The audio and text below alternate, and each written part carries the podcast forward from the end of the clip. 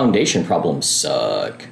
And we don't want you to have them. So, what we want to do is talk about root barriers Yes. for your foundation and for trees. And it's not too late to do root barrier after the fact. Right. Right. So we're going to discuss that one. Yeah. And then we're also going to discuss just because it is insanely hot out right now. Yeah. We're going to discuss watering your foundation a little bit more and some Mm-hmm. expert tips we got. Yep.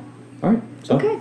That's what we're doing. Do you want to go first? yeah. Let's go ahead and share the screen here, Omkar, if we could, and show you some root Tell us barrier what the root products. barrier does. Well, the idea of the root barrier is it stops the roots from going any further. How does that happen? It just acts like a barrier, Shauna. Okay. stops it right in its track. So right on the screen, you can see this product them? here in particular. That just like boom, it's like a wall. It's like no, not going any further. Okay. So it's a fabric material, and then on the material they have there's some stuff, right? It's supposed to be allegedly totally fine and whatever that is, but it has um, I don't know some herbicide on it where it doesn't let it go any further, and you basically see over here how it's applied and how it's worked in.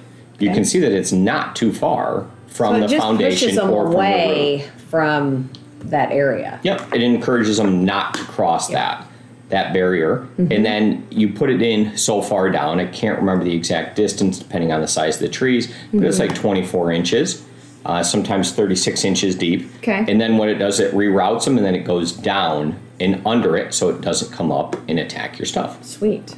All right. Yep. So there's a couple of different products. This happens to be one of them in mm-hmm. particular that you can use. And what it basically just does is like draws a line in the sand. It's like no.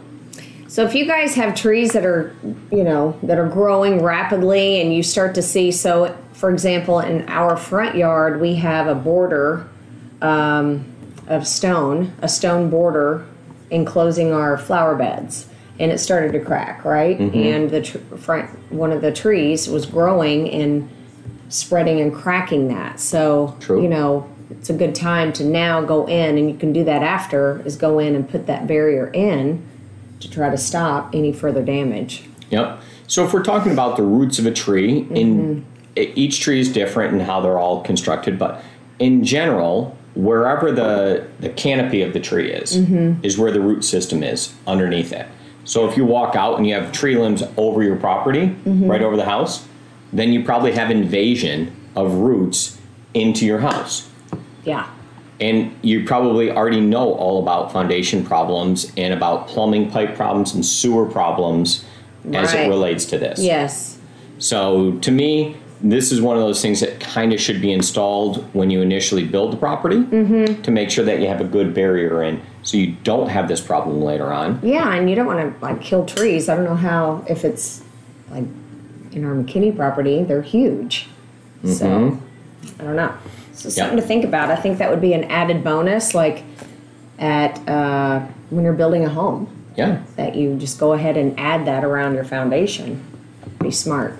Yep. So think about it. Just go out front your property and walk behind it, walk all around it, and see where the trees currently are, and see if you need to put a trench in. Now, if you do, right, then you'll be trenching and then putting this material in, and then obviously filling that uh, that dirt back in. But then what you need to do is control for the grade. Because we talked with an inspector just the other day, and he was mm-hmm. telling us how the grade away from the property. So if you have your home here, how you have to grade the property away, Away. right? Mm-hmm. So it does, and there's a certain slope that it has to be, and it has to be up so high on the house, but not too low. Mm-hmm. Because what happens is water comes in along the side Yeah. of the property and it goes underneath. Now, when we have times like this, severe heat, Yeah. it dries the ground and the dro- the ground contracts. Uh-huh. When the ground contracts, it gets a little bit smaller and it creates these cracks. Mm-hmm. Right? So in the crack, it pulls away from the foundation. Yeah. Okay, so now it pulls away. So when it rains and water gets back in there next time, it goes back behind it.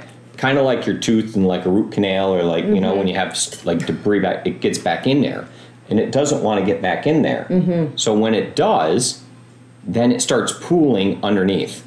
So you can imagine this visual of the water now getting inside the inside this crack into the between the foundation underneath and it starts to pool up. Well, when it pools up, it creates this like ripple type effect underground. Yeah. then underground, the the dirt's not the soil's not there anymore. So Yeah. now the soil's not there, so then it doesn't have any support for the foundation, that then thus the problem. Oh, you should have been a foundation expert. So we did talk to a foundation expert, our friend Will Cobb. Um, we talked to him about something else, and he did bring up the fact that he is seeing so many f- people with foundation issues and cracking because they're still maintaining their watering schedule, right, based on regular times. And since we've had excessive heat this year, you know, you have to ramp up and and increase your watering times. So he said, especially around your foundation, if you have a soaker hose, you might want to add what, like 15, 20 minutes? Yeah, he said to ramp it up to 20 minutes. Yeah. So that you had uh, 20 minutes of drip line around. Around. We previously foundation. talked how I said that that's a really important thing to do and to put Mm-hmm. on one of your sprinkler zones to have a drip line around your complete perimeter that's on your sprinkler system. Mm-hmm. Yeah. And then your regular grass, because it, you know, you have to take care of that ground too. He said ramp it up to 30. Okay. 30 minutes. So, you know, we are under watering um, restrictions, I believe. So, you know, just just take note of that and make sure you're protecting your foundations because he said he's, you know, he's getting calls right and left of these distressed homeowners seeing all of these cracks. So, Yep. you know and i would say you know i know we have expansive soils but the majority of the issues i think we see are just because you're not maintaining it properly or there's a plumbing issue of some sort Yep. And so you just brought up plumbing, and that's an excellent point because your sewer drain Mm-hmm. often is the part that has a problem with the trees.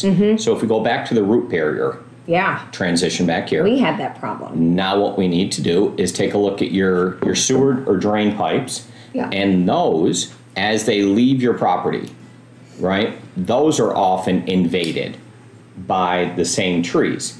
So when you're putting this root barrier around your home, mm-hmm. you also want a root barrier around your sewer line as it exits your property. Yes. Because that's often attacked and then it does become more difficult afterwards, right? yes for sure So, same concept, but the perimeter is now defending around that and then out. Mm-hmm.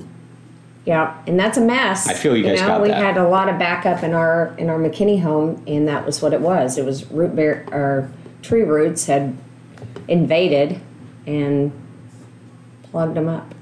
So Well, ladies and gentlemen, that's some great foundation talk. I think we're ready to move on.